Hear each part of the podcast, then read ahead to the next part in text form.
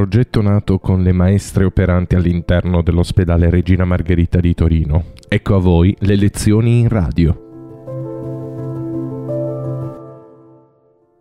Buon pomeriggio ragazzi, sono la maestra Daniela Cocca alias maestra Pirimpalla, la maestra che sempre balla. Siamo qui in compagnia di tre fantastici alunni. Abbiamo qui Roberto, abbiamo Emma e Elisa. Io vi ho proposto di parlare insieme, di fare una chiacchierata su quello che è la Costituzione italiana. Mm? La Costituzione, come la Carta dei diritti dei bambini e degli adolescenti, non è solo un elenco di articoli, ma un sistema. Le disposizioni costituzionali possono essere rimescolate, saltando da una norma all'altra e partendo da qualsiasi punto per arrivare a qualsiasi altro, un po' come un viaggio attraverso, non so, gli articoli, ecco. E non bisogna temere di ripetersi, la Costituzione è piena di ripetizioni e soprattutto occorre sempre partire dalla propria esperienza quotidiana. Lì noi troveremo tutti i nostri articoli, uno dietro l'altro in bella mostra. Ma ora andiamo avanti e facciamo parlare Elisa. La Costituzione infatti è la per prima cosa uno strumento di educazione alla convivenza. Anche a scuola ci basiamo su delle regole di convivenza. Io conosco molte regole in effetti, in effetti viviamo immersi nelle regole, anche quando non ce ne rendiamo conto perché le regole servono a vivere in comunità. Le regole scritte sulla Costituzione si chiamano articoli. Io posso elencare alcune regole che conosco. Bisogna rispettare gli altri, bisogna aiutarsi e bisogna non dire bugie. Ma quanti sono e come si suddividono gli articoli? Elisa, gli articoli sono 139 e sono divisi. I primi 12 sono i principi fondamentali. Dall'articolo 13 al 54 invece sono diritti e doveri, mentre dall'articolo 55 al 139 riguardano gli ordinamenti della Repubblica. Formare il cittadino, un cittadino responsabile, attivo, significa non solo insegnare le norme fondamentali degli ordinamenti di cui siamo parte, ma anche aiutare i bambini, e in questo caso anche i ragazzi, a trovare dentro di sé, nella comprensione degli altri, nella storia e nella cronaca, le basi affettive ed etiche da cui dipendono il rispetto delle norme esistenti e l'impegno ad essere dei cittadini migliori. Quindi, maestra Pirimpalla, oggi li leggeremo.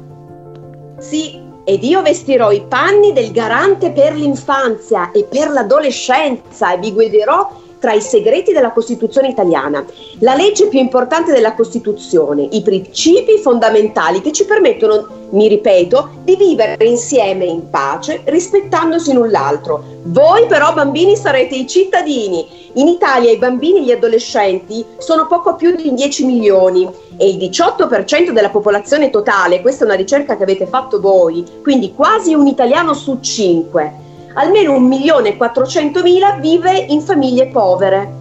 Inoltre in Italia ci sono poco più di un milione di bambini e ragazzi di origine straniera che studiano nelle nostre scuole italiane, un dato che mette in luce l'importanza dei temi come integrazione, accoglienza, riconoscimento della cittadinanza italiana. E voi che andate a scuola, sicuramente nelle vostre classi ci saranno dei vostri compagni stranieri. Confermate? Roberto? Sì. Quanti? Una. Emma?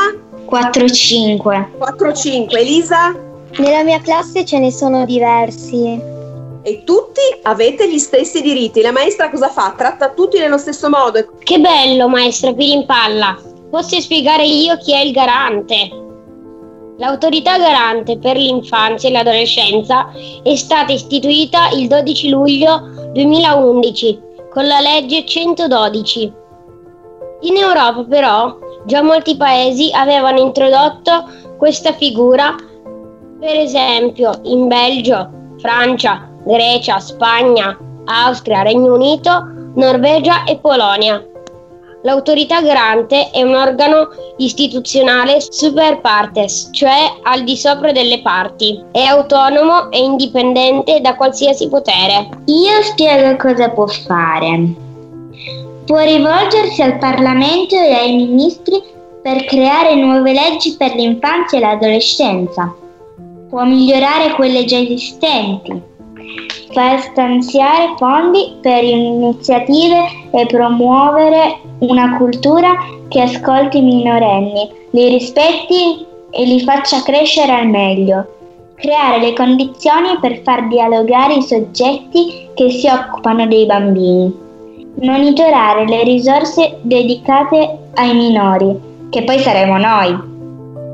Spiegare che investire sui ragazzi significa forgiare persone migliori. Ma in pratica cosa fa? Non ho ben capito.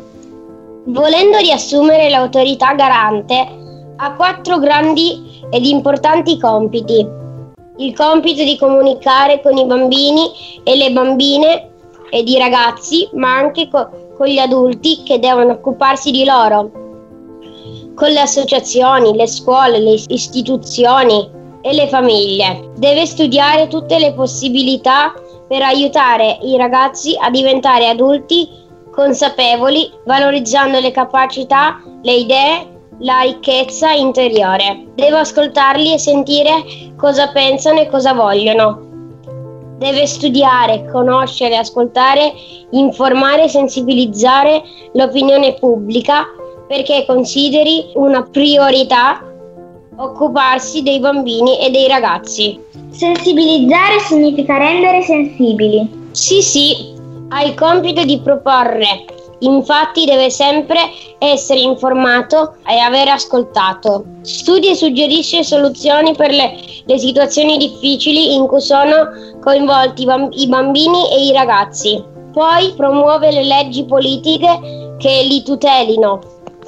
Ha il compito di facilitare, di, di mettere insieme le persone che possono fare concretamente la differenza, consigliarle, indirizzarle ha il compito di controllare, vigila sempre su cosa accade ai ragazzi, sui pericoli che possono incontrare, sulle istituzioni che devono operare nel loro interesse. Ho capito, una specie di supereroe dei bambini. Sì, super garante.